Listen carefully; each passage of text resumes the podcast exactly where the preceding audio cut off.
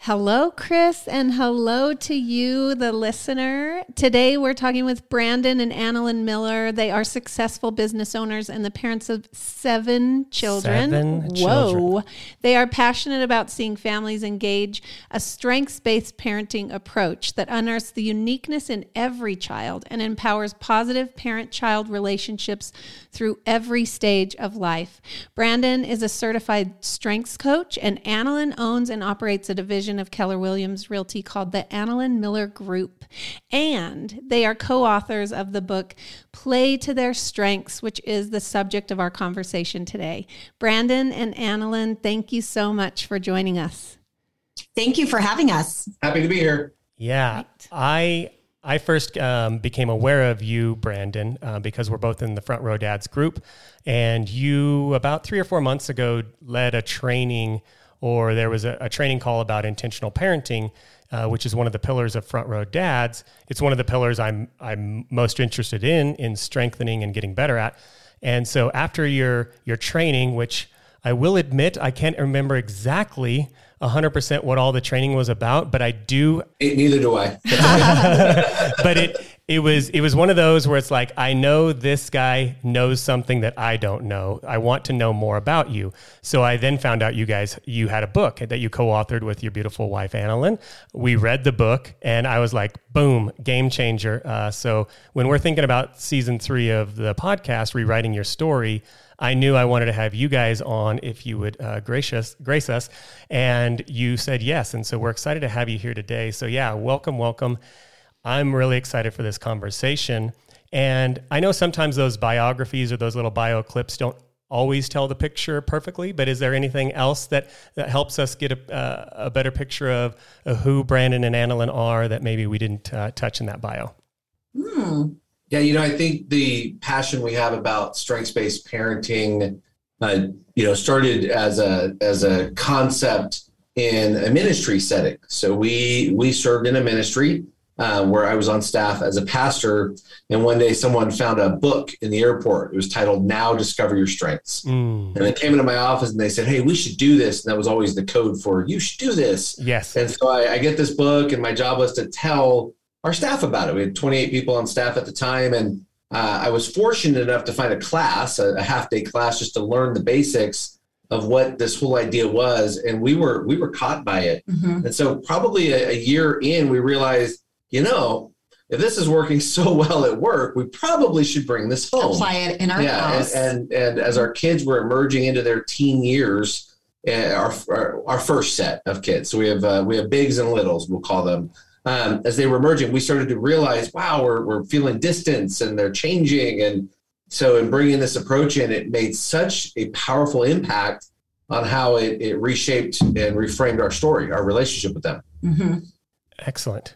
Very good. Yeah, I was a classroom teacher for 14 years, and I'm sure you guys have a lot of experience knowing you have seven kids. And from reading the book, I believe they were all in the public school system. And so there were so many parts of that job I loved, but a big part of my job, especially in the end, I was doing like specific interventions for children that were struggling in certain areas. And so I was finding their weaknesses and then trying to build those up. And that was like at least eight hours of my day, you know, every working day.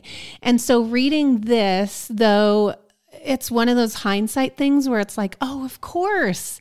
But it's so fresh and new at the same time. It's like, oh, why aren't we doing this? So I just want to thank you for bringing this to light and give you the chance to maybe talk a little bit about strength based versus what is much more common, which is like a deficit based approach to learning and growing and teaching our youngsters. Yeah, I, I know for the two of us, we personally enjoy, you know, just how we're made up, taking things that are good and making them better. That's like natural, like something we enjoy doing. And we realized that it's totally applicable with our kids. And you made the mention of school. And what I, what I, and I don't know if we put this in the book, but we actually partnered with our teachers So specifically our our youngest son Daniel was just having a more difficult time with his studies. And we realized, you know, when when kids aren't getting good grades it really goes into all areas of their lives right? Like it just affects yeah. lots of different things. And so we had lots of sit downs with the teacher and we were able to share with her our perspective. And so we just told her we said hey could we work together we said we know his strengths. We know one of the top ones is competition. So i know he's got to get his reading count up to this number but maybe can we lower that and give him a, a bar a, just a short you know a, a lower bar and then make it more competitive and let's just you know change the track he's on so that he's gonna get he gets engaged you know so we weren't trying to do something um, opposite of what what his teacher was doing. We were just like can we can we work together to try and do this in a way that is going to excite him and engage him? Mm-hmm. and i think that made a world of difference. It did. Yeah. Yeah so it might help to people listening, we've mentioned seven kids, some about your background, but I wonder if you could just maybe fill in a bit a bit of that story, you know, how you got from young people yourselves without any kids to where you are today, authors of multiple books and a, a, long marriage with seven children. Maybe you can now fill some in grandkids those. in the picture too. Oh yeah, grandkids. Yeah, six grandchildren. Six? Wow. Whoa. Is the podcast long enough for this? No. Okay. so so so going all the way we've been married, gosh, what will it be? Almost 28 and a half years. So almost 29. 29 years. And we obviously had kids very young. Um, our first three are 20. Listeners, you can take our word for it. We looked so young. Yes, yeah, I didn't know 30 year olds could be married for 29 years. That's yeah. like, I'm shocked. Ah, uh, yes. So, so we've got three older children. The oldest one is going to be, she's 28. And then our youngest is 11. And so we have a large gap in there. So we had our first three it was it was about 15 years ago as brandon mentioned when we realized that on our parenting journey we had more frustrating days. And and i would say we we were in that stage too where we felt like we were losing a bit of contact with our teens and we just knew we had to shift.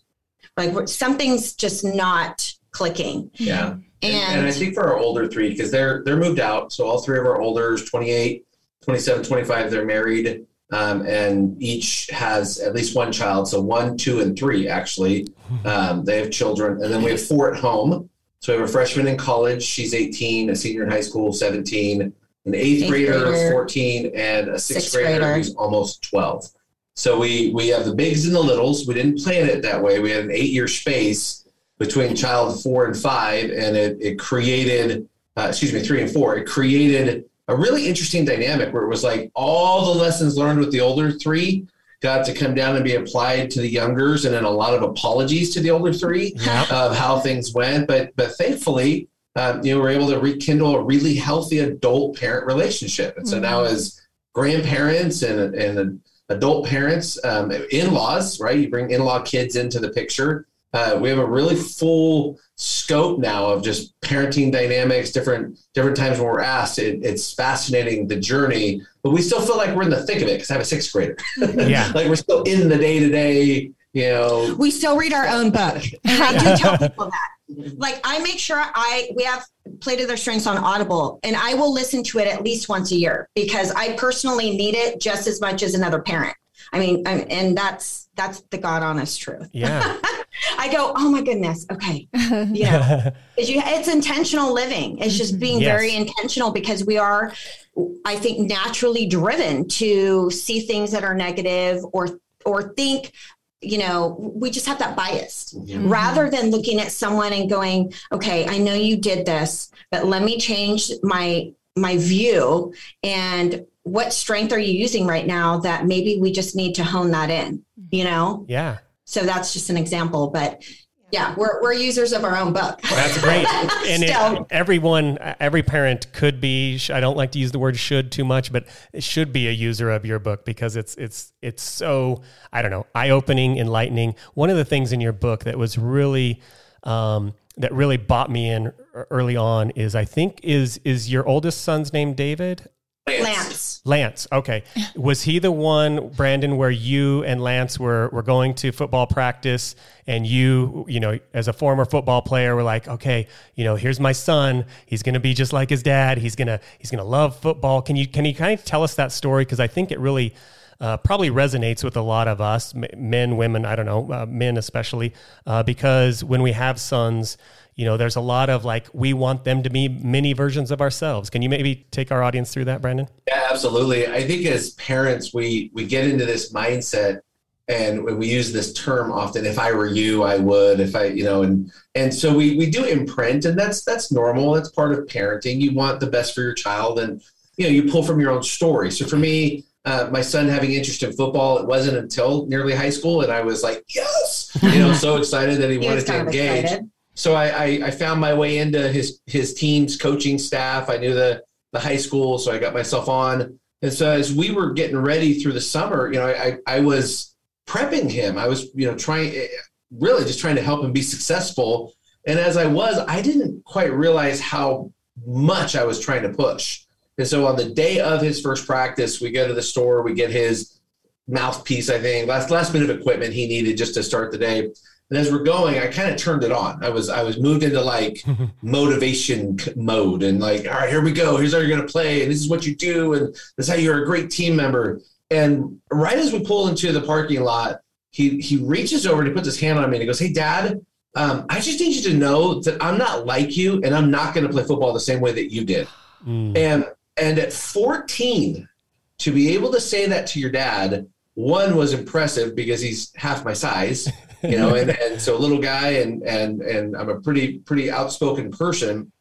But two, the truth of what he said set me on my heels. I just said, Yeah. go get him. Like that was the best I had was just go get him. And so what that experience and, and it's one of those moments where you know there was more to that comment than that moment. You know, it was Oh, more yeah. than just football.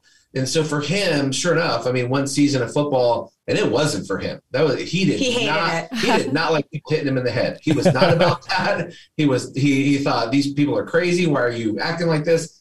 And then so many other amazing interests. And I could tell you more of just how interesting it is that statement of how different we are, even what he does for his career now.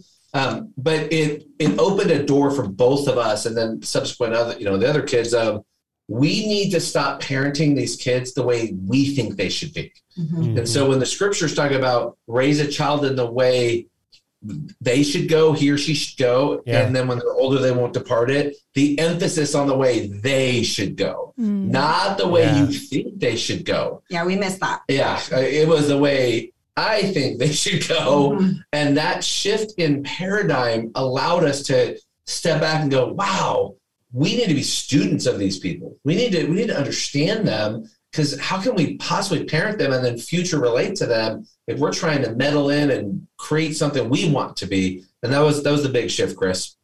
Yeah, I like some language you give to that in the book. I think it helps paint a picture for anyone wondering how do I know what way they should go?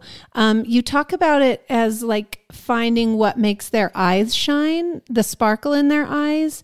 Um, yeah, so I wonder if you might be able to just keep going with that story about David or maybe one of your Lance. other, I mean, Lance. I got We get lost too. It's cool. I You don't know. I don't know. Yeah. I- I- It's, it's like we do the same thing.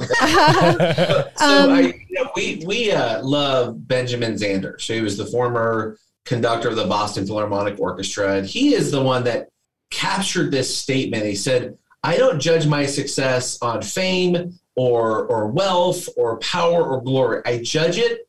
On the number of people who surround me whose eyes are shining. Mm. And it, and it was so profound. The video that Zander, we refer to it in the book, it's so profound. He's this amazing, successful person.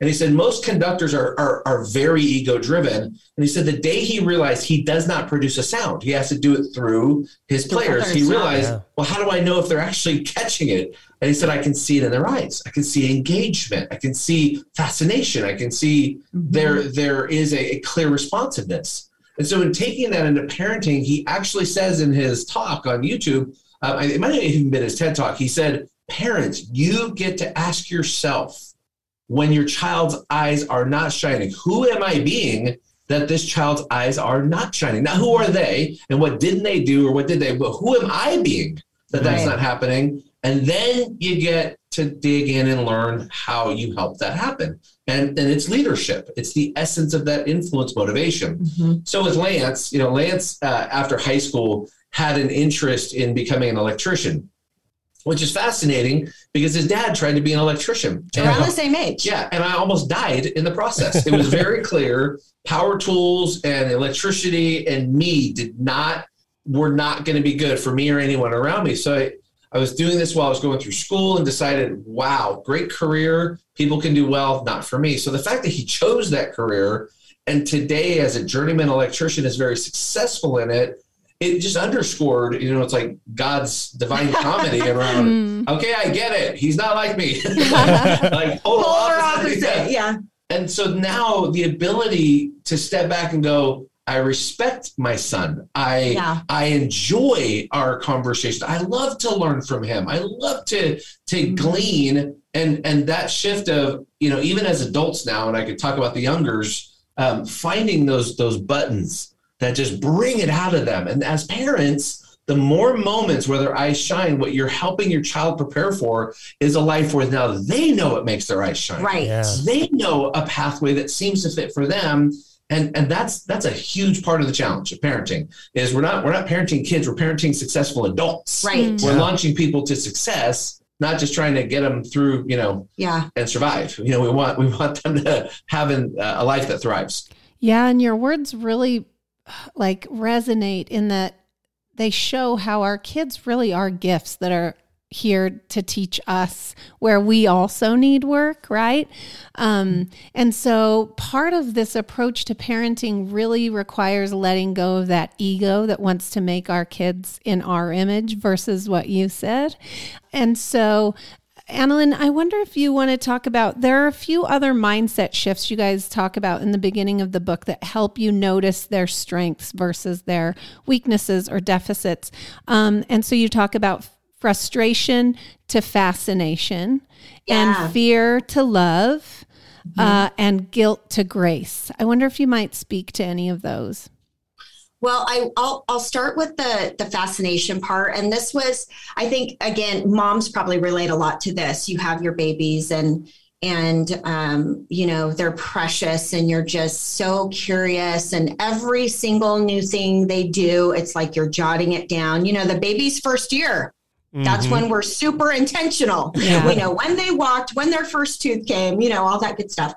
And it's one of those things as they as they get a little older and as independence grows, it's not abnormal to become frustrated. And I I wanted to just flip that for us and really ask parents to consider living out that that's being in that space of fascination as they grow. I mean, and even past, like Brandon said, um, you know, 18 and they're into college, like continuing to stay curious. And, you know, for us, we liken it too to marriage. And we think, you know, a lot of times, you know, even in marriages, people change. You get, you know, there's different things that you're interested in or you grow, right? And so, in that same way that you would be intentional in a relationship like that, we need to take that same responsibility on with our kids to stay curious, to be intentional. You know, it, it- we we liken it to sports too, because a lot of times, you know, people will just you're doing this. It doesn't matter if you like it or not. This is just what you're going to do until what, whenever. And we do have a rule: what you start, you finish. However, you know, if if interests change or things are different, we are very open to becoming curious with them. Mm-hmm. we're going through it right now Yeah. we have a we have our youngest son is an amazing swimmer i mean Yeah. setting records amazing swimmer This one's a little hard, so Yeah, this is good. and he This is a good and combo. announced to us this year, I'm, I'm not swimming anymore. swimming." Oh. And I'm like, Brandon's like, okay, yeah, no problem. I'm like, should we talk about this more? Mhm. No, should we re- let, should we do a pros and He has cons list? declared his eligibility for the NBA, so he is Oh. no longer interested in swimming. Yeah, Yeah. He, you know, he's he's he's found a new passion, and as his parents, you know, we we we can see his talent there too, and see his talent over here, and go, you know, keeping a child into something that they clearly, yeah, they're good, but and when we list our, our in our book our five E's of a strength, and we so we describe the first E is enthusiasm. They look forward to it. They make time for it. Mhm. And and Daniel is outside playing basketball every single chance he can get. Mm. When it comes to swim, especially the last year, it was it, he went because he had to. Mm-hmm. It was a I got to go because I have practice and I do want to at least compete well. And so that shift, and yeah, you know, he attained excellence, but mm, it wasn't bringing him energy anymore. It Right. wasn't. It wasn't doing some of that.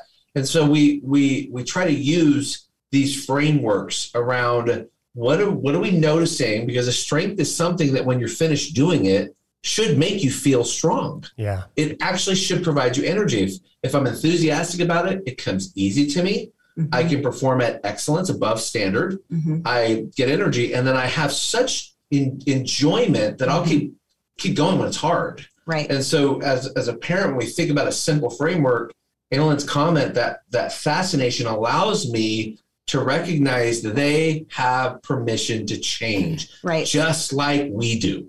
Yep. We lose interest in things all the time. We move on from I love that hobby. Ah, done. Now I'm investing in this new Yeah. hobby. Ah, you know, and our children need to have the same freedom of expression without us, you know, like, no, you will excel at the piano. No, you will, you know, be this. And that's a big caution for us as parents to really learn how to how to how to maneuver through that.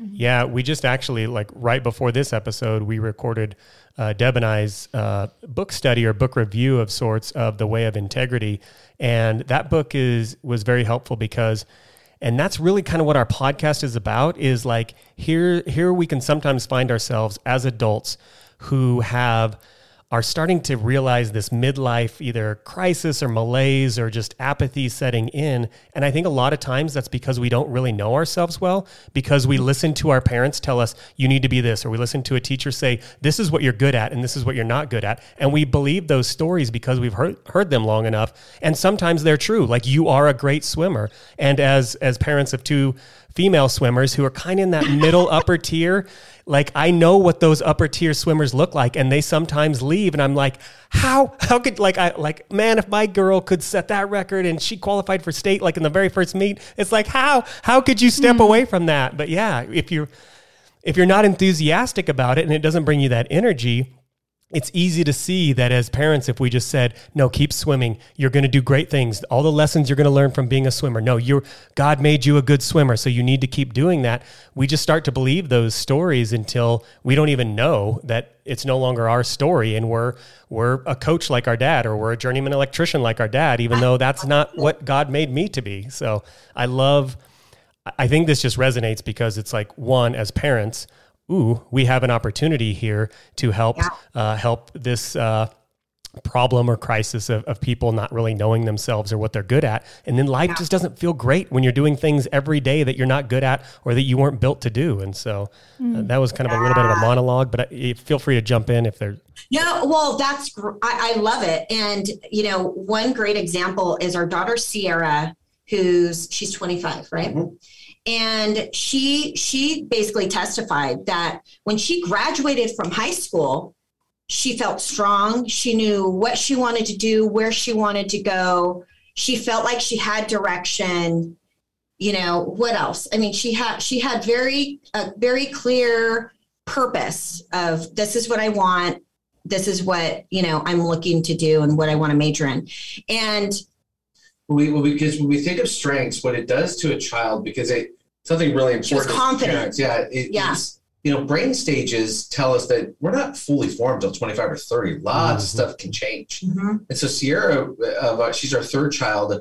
She was the one that that probably benefited the most from us making this challenge because she was still formative, sixth, seventh grade, and by the time she was in college and leaving college, she was so aware. I mean, one of the most self-aware Yeah. 20 somethings. In fact, we've talked about a, another book in the future where her and I are going to write about successful launching because she said, you know, Dad, I watched so many peers have no, have no direction. idea like Mm. of where they were going. And she said, I walked out of college feeling like I know the path I want to take. I know careers that fit for me. i know my what- strengths Yeah, I know. I, What, yeah I know what I want to do. I know what kind of Mhm. wife, mom now that she is that I want to be. And And that instilling of confidence, I think as parents is one of the greatest gifts we can give. Oh yeah. And so if that doesn't come with the the sport or the activity or the you know the stuff like, hey, that's it's okay, parent. It's okay.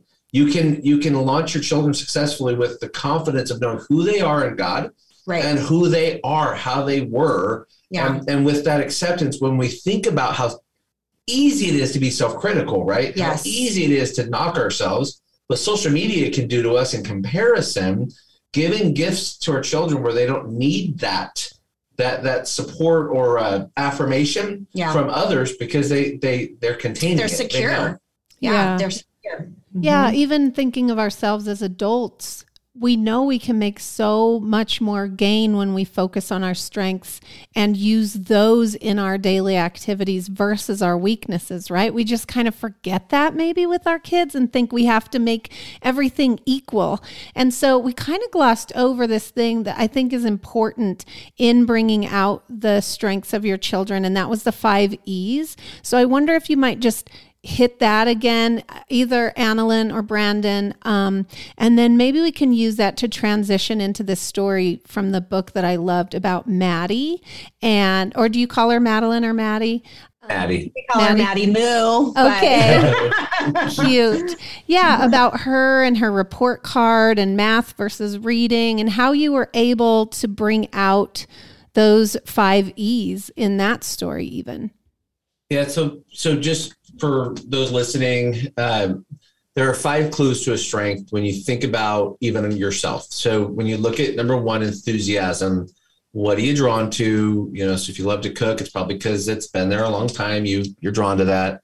What seems to just come easy? So what when when I enjoy watching someone cook, it's like the uh, the ingredients just fall into place. It's like they just know the right amount, and that's her right here, my wife. I mean, just know how to make food taste good, and and it's a, it's so amazing to watch. But then the real test of a strength is excellence. Does it exceed uh, what we would say is a standard? So is there stand out ability? And this is important for us as parents. Uh, third party validated. So we aren't we aren't the ones that should be calling this out. I've coached uh, in athletics, and I've I've had plenty of parents tell me their child should be the best, and the one starting and the one playing. I look back and go, uh, "You're wrong. Yep. no, your child's mediocre. We're trying to get them to be better in the best position, and you just remember you're probably not objective right now. I'm trying to be objective as the coach. So you know, excellence is third party validated."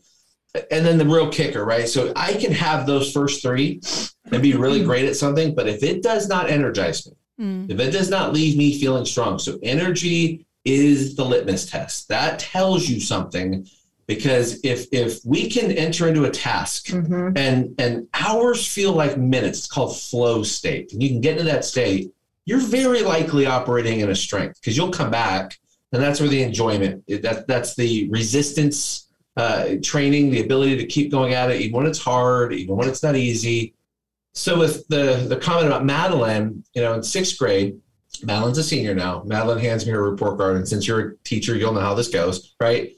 All A's, one B, and a C, and I went right to the C. I mean, right to it, and that's my negativity bias. It's But you didn't say anything. I, I caught myself because the negativity bias inherent in each of us. It's biological. Of course. It's, it's protection. I want to. I want to protect her. I want her to have a future. I want her to be able to go to college. Mhm. So I, I look at the C and I and I lift my eyes up because it was lower on the page to the A plus in reading. And I just decided to go with Madeline. Great job on your report card. A plus in reading. Do you like to read? And Madeline looks back with shining eyes. Daddy, I love to read. I said, Really? And then she got mischievous. She goes, Daddy, I stay up sometimes till two o'clock in the morning reading books without you and mommy knowing it. With her flashlight, you know. and, and I'm thinking, like, was that like once or like, like, do you do that regularly? But what all that she was telling me was that she was flowing. She was losing track of time, and it so Right. energized her that she was still getting up in the morning, which Right. tells you, wow, you really enjoy reading. Mhm. So all we tried to do, and I, I learned this through another author who who wrote a book on strengths-based parenting. And this author said, when you play to a child's strengths, what you're doing for them is you're giving them energy reserves. You're building them up. so that when you have to go and tackle the C, the thing that's not strong, they have confidence, they have energy. So I said, Madeline, you love to read so much. How about this summer we do a reading program and I'm going to hire you to be a reader? She, she was quizzical, like, really? Dream said, job. Money, yeah. money to read? I said, you can order as many books as you want as long as you read them and do a book report, turn it in every Monday, and, and daddy will pay you. 100 page books are a dollar, 200, two bucks, 500 or more, uh, or 300 or more, you get five bucks. And off she went. And, and I will usually ask an audience, what do you think happened? And someone will inevitably go, you went broke. And I go, I, I paid a lot of cash to my daughter. And they said, did you have her read math books? I said, no, I didn't pick the books. I felt like that would have been cheating. I let her pick her books, and and I I was monitoring le- reading level. I wanted to see if she would up herself, and she did. She mm-hmm. picked subject matter. I think she started topics. borrowing books from her older daughter or sister, older Bailey. Sister. Uh-huh. Yeah. So she did, and so at the conclusion of summer, very successful program with her and a lot of books. I said, "Hey, Madeline, you, you know that C in math you had?" She goes, "Yeah." I said, "What do you think about doing some tutoring to help?" And she said, "Sure, Dad." I'd be happy to do that. Mm. And so when I asked parents, what do you think would have been our summer reality had I reversed it? Had I said, oh, yeah. Natalie, you got to C in math. So this summer, we're going to do math tutoring. Aren't you excited? We're going to buy math workbooks and every day. Yeah. And, yeah. and I, you know, you, you get, and I said, for any of you who've raised a daughter around 12, you know what's coming. It's an eye roll. It's a, oh dad it's a you know and i probably could have gained compliance but right. i would not have had shining eyes mm-hmm. yeah i could have I, she would have complied but i wouldn't have had so that that simple reverse because strengths always plays out in the aggregate of time and if we can simply adjust time to give more time in that area of strength we can then build on that and then remediate because she does need math she's a senior now she's she's making it through um, I can tell you right now, my daughter's not doing calculus and no intention of ever touching it. Mm-hmm. Um, however, she's proficient enough to where she can be set up for a career. Yeah. That's that's so awesome, and I can I can relate in a couple ways too because I I too would see those report cards. Our our girls have done homeschool, they've done public school, and so we we've got to see both of those those worlds. But I too was like, show me a you know a C or a B, and that's the first thing I'm going to do. Uh, the A's I'll just like, oh, you don't need my help apparently in that area.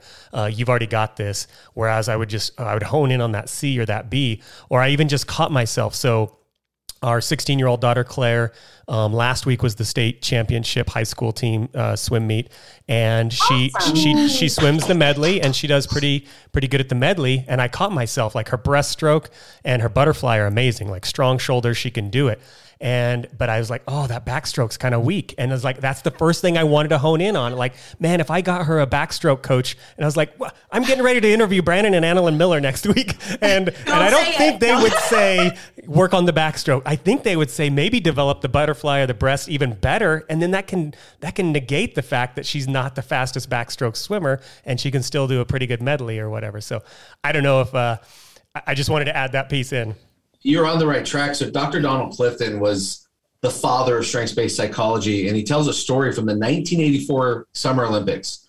They interviewed the coach of the ping pong pending champion, the guy that was picked to win. That's a lot of and He was known, yeah, he was known as the table tennis champion who could not hit a backhand, couldn't hit one. And so when they interviewed the coach, he says, "So what do you do with that? Everyone knows he can't hit a backhand." And the coach says, "Oh, that's easy. We spend eight hours a day on every other part of his game where it's strong because his backhand isn't even necessary. He beats everyone with the rest of the game.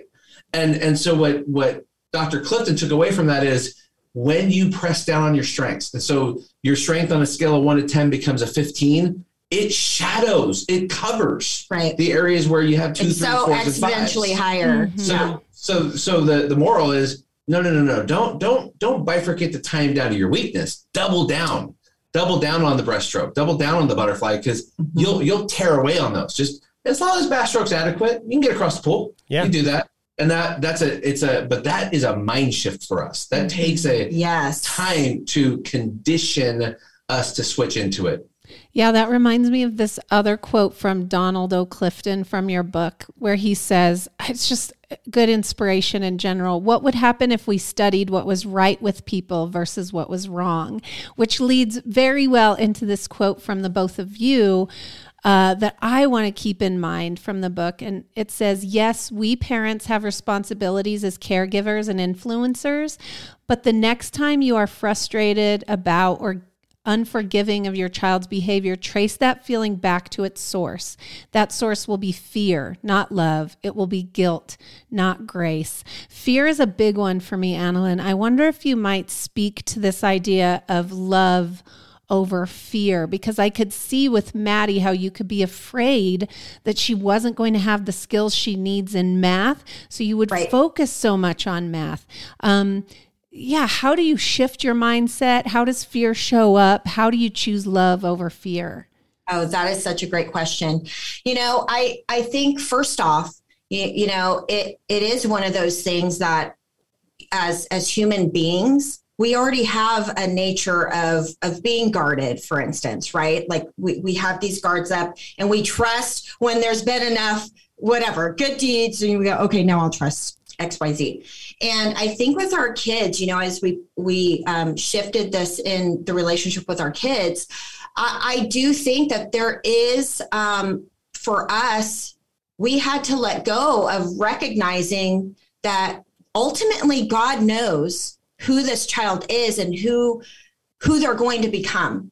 And i do think that there's there's a point where you have to just say to yourself i'm going to trust god i am going to trust him and know that he is going to give me the wisdom to raise this child and for instance, you know, in Brandon's story of of one of our kids just shifting into areas that we had no experience in, right? So at that point, we don't have the experience, so we don't exactly know how to maybe take them down that path.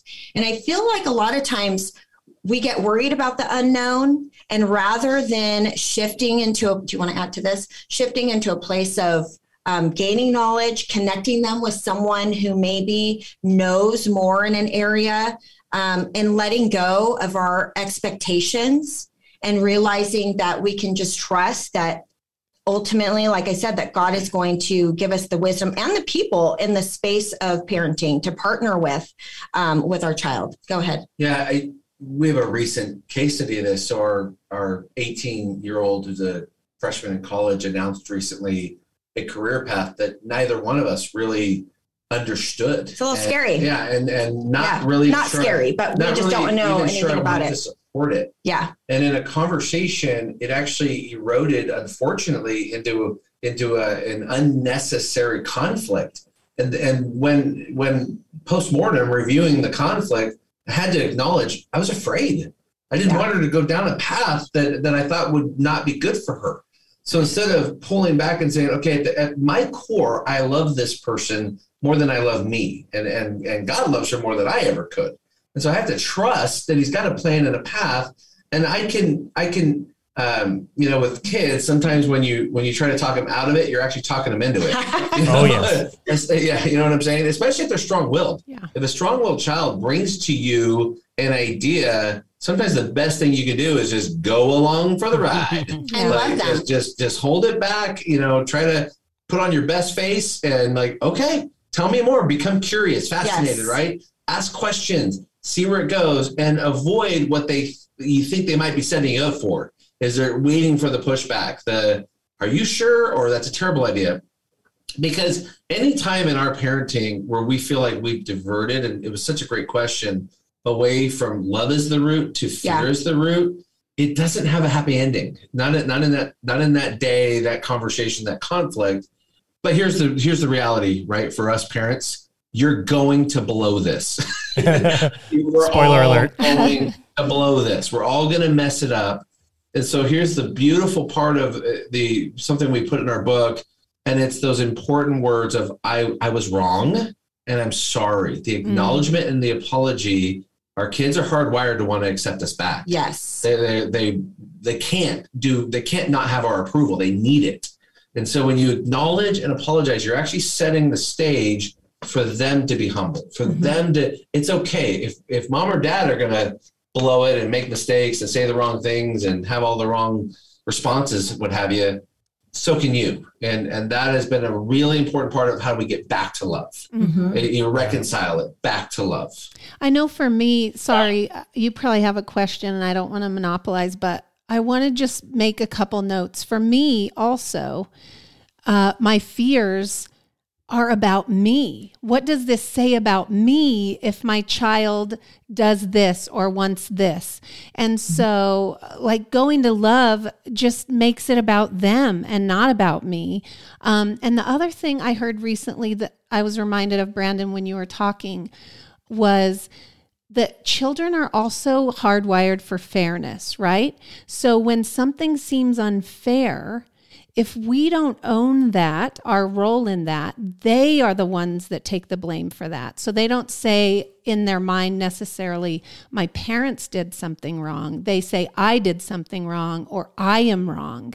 And so, and until we can say, I was wrong, I'm sorry, they're going to own part of that in themselves and feel like they are wrong, they were wrong, they are unworthy in some way. So thank you for bringing that up and noting that. Yeah, just um, I mean this. I could I could take this a hundred different ways right now, but I think it's like until I, I I first. It sounds similar to you, Brandon. Like I first learned. Um, we were doing a book study at work in leadership, and it, we started discovering more about John Maxwell and servant leadership.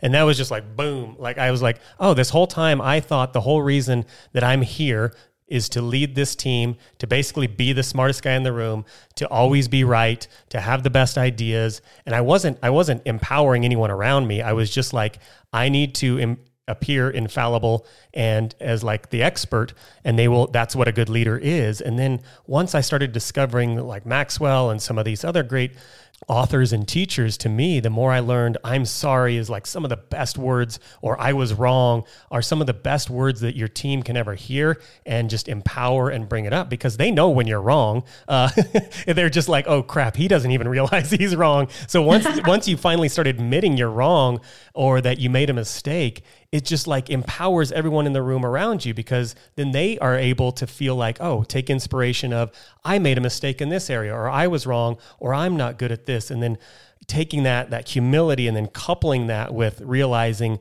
on my my team at work i just had a lot of people in the wrong positions. I was i was playing to almost everyone's weaknesses. Like i had i had the people dealing with customers that are just like ah like that's just not the people i should have had dealing with customers. And and so there's just it was such an empowering lesson there but the dots didn't quite connect fully until i, I read your guys' book on oh my my two beautiful daughters are the same thing. you know, there's there's a chance I'm putting them in a position to fail because I'm expecting them to be strong at this or I want them to be strong at this or I haven't I haven't been curious enough or fascinated enough and just tried to push too much of me onto them. And so that was again a big appreciation to you all for for writing this book and helping me to connect some of those dots. Speaking of our own daughters, I think you had a question Oh, you yeah. wanted to ask them. Get a little bit of like free coaching from you guys with Why someone not? listening. Yeah. So yeah, one of the so our youngest daughter Delilah, she's 11 right now. She's homeschooled, and so she's off in her room while mom and dad are doing their recording. But right now, her hamster died a couple weeks ago, and this girl is just like an animal savant. Like she can speak to animals, she knows about animals. It brings you want to talk about eyes shining. This lady uh, can whether she's studying a, a hummingbird or uh, a roly poly, she just loves living creatures. And so her hamster dies, and she's starting to make the pitch of the next animals that she wants to bring into our house. And it's guinea pigs. And I'm like, ooh.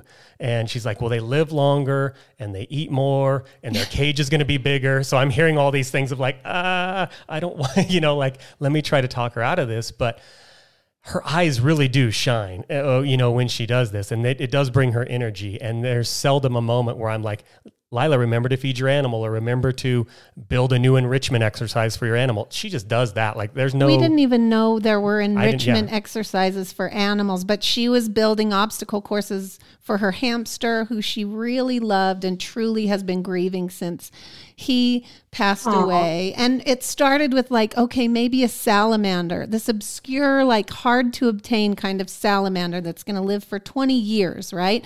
And like, luckily, through a little bit of coaching, now it's a guinea pig, but it can't be one guinea pig. It needs to be two because they're social creatures.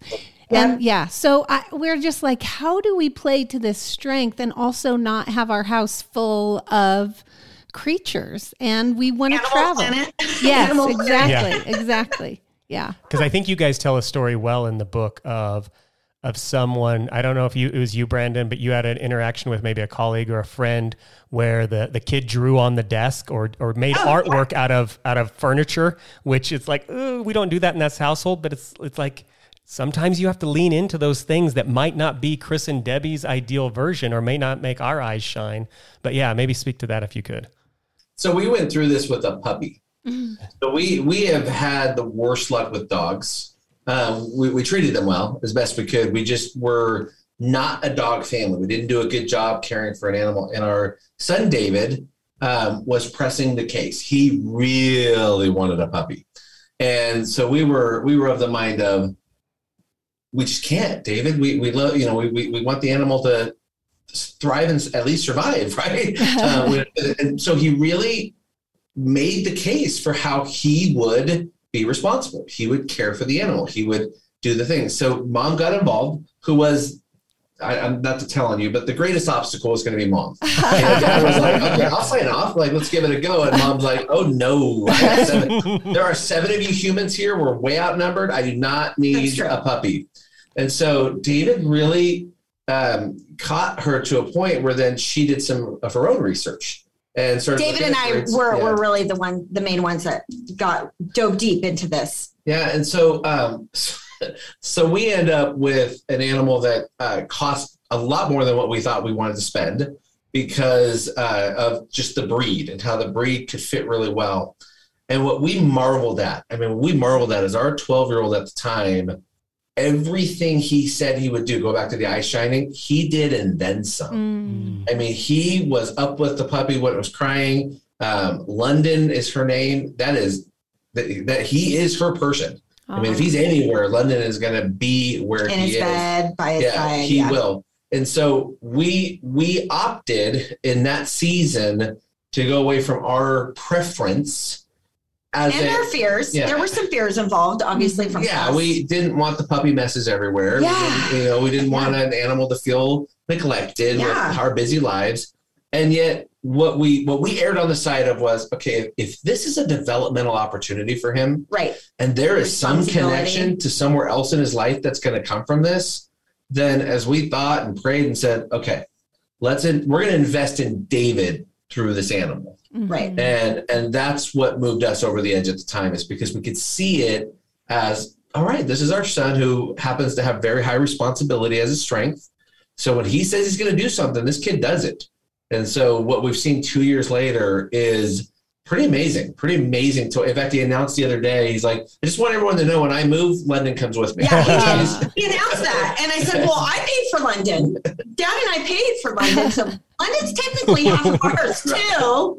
but but we're pretty sure she's she's going She's going to me. go with Yeah. David. He so wanted to make sure that's how we walk that that was our process of we see his eyes shining i want to go with that we talk about the book go with their natural momentum Right. because they're going to give you clues now obviously the moral of the story isn't we give to every whim Yeah. because children Right. can bring us ideas and we go let's say that again what do you want um, and and so But this was probably six months of yeah it sounds like with delilah you definitely have a child who's already shown her her faithfulness Mhm. in so you know Yeah. Like- Thank you. Your maybe words. bringing home a pair Yeah. She came words, out of her room while she heard her name spoke. So I think she's vested in this answer. So she can't hear you, unfortunately, but uh, she'll have to listen in. but your words did remind me that she has proven her trust in this place. So those are that's a good reminder for sure. and that's what I do. Like I'm, or I'm, that's what I'm trying to do is I'm trying to lean into like I, developmentally, like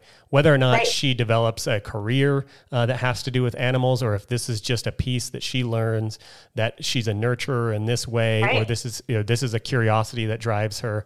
I think these are all good things that are going to do much better than like when I hand her a, a workbook in homeschool and say like, okay, go work on your math, you know, which i- isn't her her cup of tea necessarily either. So Uh, yeah. And also, yeah, your words that like you bought David the dog that was more expensive than you expected, but you shifted that again, another mindset shift. You were investing in David. You weren't just buying a dog. You were investing in your son, and it's proven, you know, he's been responsible and trustworthy, and that's been a good investment in him, it sounds like. So, very good. Thank you for and, and it helps that his older sister, Madeline, is also an animal whisperer, oh, like nice. your mother, Delilah. Yeah. Today, Ours just got a hog. Yeah. So she, she raises it. Today, her room is Wild Kingdom because she buys plants from everywhere now. Oh. That's her she's a she's an emerging botanist. She wants to, yeah. But but it was funny watching the pair because they like our dog can do the coolest tricks. Like we have the coolest dog, um, and it's because they you know they took it very serious to invest in her and care for our, our animal. And so today we look back and go, this was good. This oh, yeah. was a yes. good call, and we're yeah. happy we we we went down this path. Well, very good. Thank you. It's looking like it's about time to wrap up. So, maybe to just put a pin in this conversation, make something a little more summarized and tangible here at the end. Uh, I wonder if you might have one or two simple ways that someone might be able to get started today or tomorrow in helping them discover, nurture, and foster their own children's strengths. Just maybe a quick tip or two. Yeah, so I would I would say the five E's that we covered. So if, if you if you write down the name of your child on a piece of paper, and then you write down those enthusiasm, ease, excellence, energy, enjoyment, and above that you start to to list out uh, different activities that your child's involved in, and and almost like checking the boxes. Like, okay, am I seeing eyes shining? Am I seeing these five? And and it's a great way to just do a self and child assessment around where is time going now? Because in this approach, time is the equalizer. So just to actually do an assessment, because many of our kids are very busy and, and we have them engaged in a lot of things, and it's a really, really helpful way to self assess. Uh, number two, I think um, it's called the frustration evaluation. And this is where, as a parent, you're going to take a look at where am I most being triggered by my child? What mm-hmm. what is it? What what's the scenario? What's the conversation? And and here the challenge is how do we go from that feeling to a question? What's the curiosity? What's the fascination here? Mm-hmm. And and and looking for what's under that? What what emerging strength does my child potentially have? And so it, it's probably a good point to mention in this book, it will refer you to a website. And on the website, there's a couple free resources to learn your child's parenting, or excuse me, your child's strengths. And it's a very simple 10 minute little assessment, but it gives you at least some clues, mm-hmm. some places to look. And you can think of it as early as like five. school age, four or five, yeah, you know, up through teen years. But at least you can start to go, ah, I see that personality in them. Mm-hmm. Now, how might I approach that?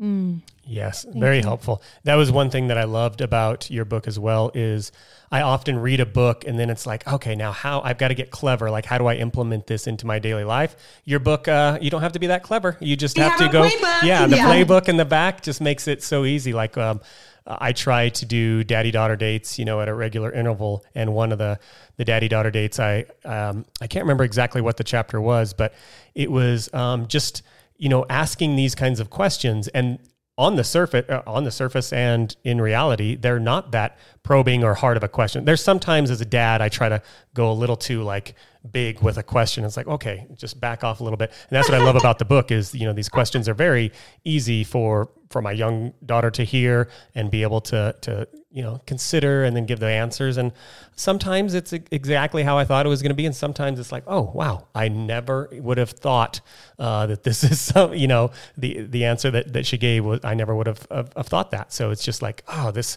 empowers me as her father to know her and become better connected to her and help support her in ways uh, that allow her to be her and uh, and everything. So. And continue to be curious, just yeah. like when she was an infant, like you said so well. Yeah. So thank you so much. This is certainly your wisdom and this information has been a gift to your family, I'm sure, and will be a gift to so many others, us included. So thank you very much for sharing that. I think Chris just has a fun, easy way to end this conversation, hopefully, that we've been trying out lately. Oh, as far yeah, actually, I, I would have forgotten about this. So, so this is the Go Bucket Yourself podcast, and the idea is like how to how to live your dream life, your bucket list life, and sometimes that looks like jumping off of a, a building in a, with a bungee cord, and sometimes that looks like writing a book.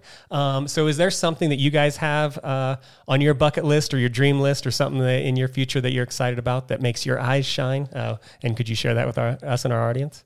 Hmm.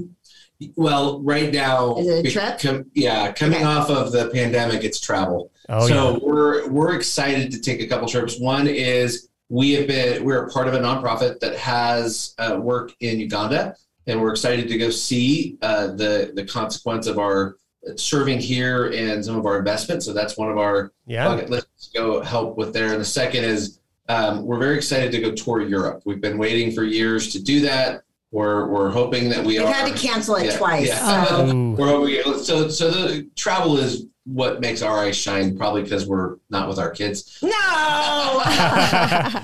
He's probably, joking. prob- probably because we get to go and have time with. We're very curious people. We do love to travel. But yeah, I was thinking the same thing. Uganda.